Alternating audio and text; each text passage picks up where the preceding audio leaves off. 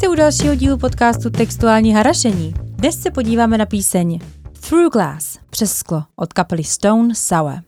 Jedná se o druhý single z druhého alba Come Whatever May z roku 2006. Máme tady oficiálně první heavy metalový díl na přání mého úžasného manžela. Malinké lingvistické okénko na začátek. Kapela si jméno zvolila podle nápojového lístku v jednom baru. Já jsem zjišťovala, co je to za koktejl, ten Stone Sour, a je to bourbon s pomerančovým džusem.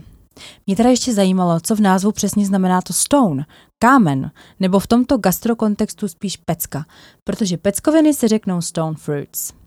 Tak jsem měla za to, že se do stone sour teda přidává nějaká peckovina, třeba broskev nebo třešeň, ale není tomu tak. Dává se tam pomeranč, což teda peckovina není. Takže tu máme velkou záhadu. Možná se drink kdysi z peckovin připravoval, ale novější receptory s nimi již nepočítají. To sour, kyselý, znamená, že do drinku se přidává šťáva z nějakého citrusu, která je kyselá. Konec lingvistického okénka. Stone Sour si dali dohromady v roce 1992. Frontman neboli zpěvák Corey Taylor se později stal zpěvákem kapely Slipknot. Na Slipknotech je zajímavé, teda alespoň z fonetického hlediska, že K ve výslovnosti je tiché, takže správně bychom je měli vyslovovat jako Slipknot. Máme ale zažité Slipknot, tak proč ne? Frontman Cory v jednom rozhovoru uvedl, že námět na píseň Through Glass ho napadl během turné, když ležel v hotelu a koukal na MTV a byl úplně zhnusen tím, co tam viděl. Já jsem nelenila a našla si, kteří interpreti frčeli v roce 2006 na MTV. A byli to například tito. Nelly Furtado, Kelly Clarkson, Beyoncé, Pussycat Dolls, Fergie s písničkou Fergalicious, která byla naprosto šílená. Strašně jsem ji měla ráda, ale byla šílená. Pak tam byla Rihanna, Justin Timberlake a jeho Bring My Sexy Back a Shakira. Já asi chápu, proč zpěvákovi Slipknot úplně neimponovala tahle přehlídka plitkých textů a plných dekoltů. Cory byl zhnusen a jel se vypsat ze svých pocitů.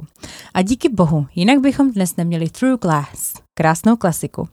Nebo spíš dík Beyoncé za text I can be a tease, but I really wanna please you, doprovozen náležitým vizuálem. Cory uvedl, že byl znechucen přehlídkou plastikových panáků jako přes kopírák a jejich tupými žvásty. Zmínil také soutěž American Idol a poukazoval na to, že díky podobným soutěžím to mají ostatní hudebníci, za kterými nestojí bulvární soutěž, o mnoho těžší. Cory navíc o pár let později upřesnil, že na to MTV tehdy koukal, protože měl otravu jídlem a nezmohl se ani na přepnutí kanálu. Tak to musel být teda den. Jinak jen tak mimochodem mně se většina těch výše zmíněných interpretů líbí. A nemám problém si ty songy pustit, ani teď, jako reminiscenci na má mladá léta. Jsou to interpreti, respektive tehdy naspívali songy, které si na hloubku ani nehrajou a proč by vlastně museli. Nemůžeme a hlavně ani nemusíme být všichni Shakespeare nebo Slipknot. Ale Cory jakožto přímý účastník té blázniviny, která je show business, byl tohle situací samozřejmě dočten o mnoho hlouběji. A když už mluvíme o hloubce, tady je text. I'm looking at you through the glass. Don't know how much time has passed. Oh God, it feels like forever. But no one ever tells you that forever feels like home, sitting all alone inside your head. Koukám na tebe skrz sklo. Ani nevím, jak dlouho už. Pane Bože, připadá mi to jako věčnost, ale nikdo ti nikdy neřekne, že věčnost je u tebe jako doma. Přebývá ti jen tak sama v hlavě. Máme tady popis scény, kde se toho navenek moc neděje, ale vnitřní monolog je v plném proudu. Chlapík kouká na někoho přes sklo a řeší téma věčnosti. Vidí ho ten, na kterého zírá, nebo je za sklem a nevšiml si? Jinak to zmíněné sklo je teda podle mě ta televize, kterou zmiňoval Cory v rozhovoru o vzniku písně. Další sloka. How do you feel? That is the question. But I forget you don't expect an easy answer. When something like a soul becomes initialized and folded up like paper dolls and little notes, you can't expect a bit of hope. So while you're outside looking in, describing what you see, remember what you're staring at is me. Jak se cítíš? To je otázka. Ale ty vlastně nečekáš lehkou odpověď. Když se ti duše na povel poskládá jak figurka z poznámkových papírků, nečekej ani trochu naděje. Takže až budeš zvenku koukat dovnitř a popisovat, co vidíš, tak nezapomeň, že vidíš mě. Tady si dál hrajeme s konceptem zírání zvenku nebo zevnitř. Má to být metafora pro nahlédnutí do vlastní duše? Snad to zjistíme. Pojďme dál. How much is real? So much to question. An epidemic of the mannequins, contaminating everything we thought came from the heart.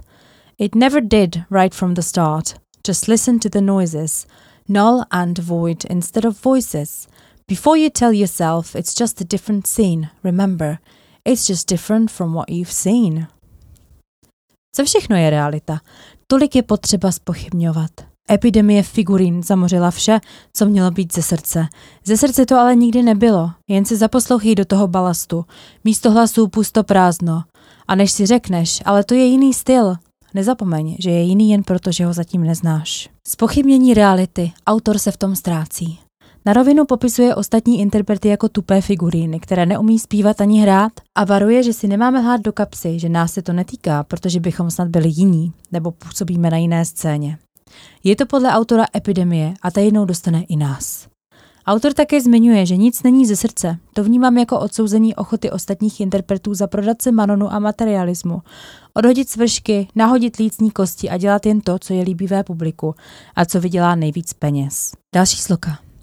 And it's the stars, the stars that shine for you. And it's the stars, the stars that lie to you. A ty hvězdy, hvězdy, které ti svítí, hvězdy, které ti lžou. Who are the stars? Who are the stars? They lie. Kdo jsou ty hvězdy? Kdo jsou ty hvězdy? Lžou. Hvězdy jsou tu podle mě zjevně interpreti, nikoli hvězdy na obloze. A to lhaní znamená, že jsou falešní, neautentičtí, pro slávu a články v bulváru si budou vymýšlet skandály, budou se prostě soustředit na cokoliv jen neúplně na to, aby jejich songy měly hlavu a patu a dobrý zvuk a duši a kus jejich srdce. Pojďme se podívat na video. Videoklip ukazuje kapelu na párty ve vile v Hollywoodu s krásným bazénem a přepichovým interiérem. Párty je plná skvěle vypadajících lidí jako z fotek z bulváru, ale postupně vyplývá, že hosté jsou vlastně kartonové dvourozměrné postavy a jsou odnášeny kulisáky. Nakonec je odnesen i dům samotný, respektive vyjde najevo, že i dům s bazénem byly jen kulisy. Záběry z kartonové párty se střídají s hrající kapelou, za níž je vidět nápis Hollywood, tedy Hollywood. Mám za to, že v narážce na povrchnost a prázdnotu, kterou Cory vnímal na MTV. H-O-L-E-O, totiž znamená planý, prázdný či dokonce falešný. Klip skončí, když jsou všechny kulisy rozebrané. A všechno zmizí. Jak to zhrnout? Tento text je asi zatím nejmetaforičtější, který jsme tu řešili. Vypadá to, že Cory píseň napsal s jasným vzkazem. Nelíbilo se mu, jakým směrem se ubírá hudební průmysl.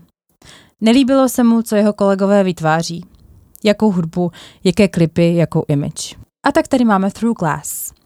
Krásný masterpiece, který si doufám užijete, až si ho pustíte. Tak já doufám, že vám dnešní textuální osvěta bodla a budu se moc těšit zase příště.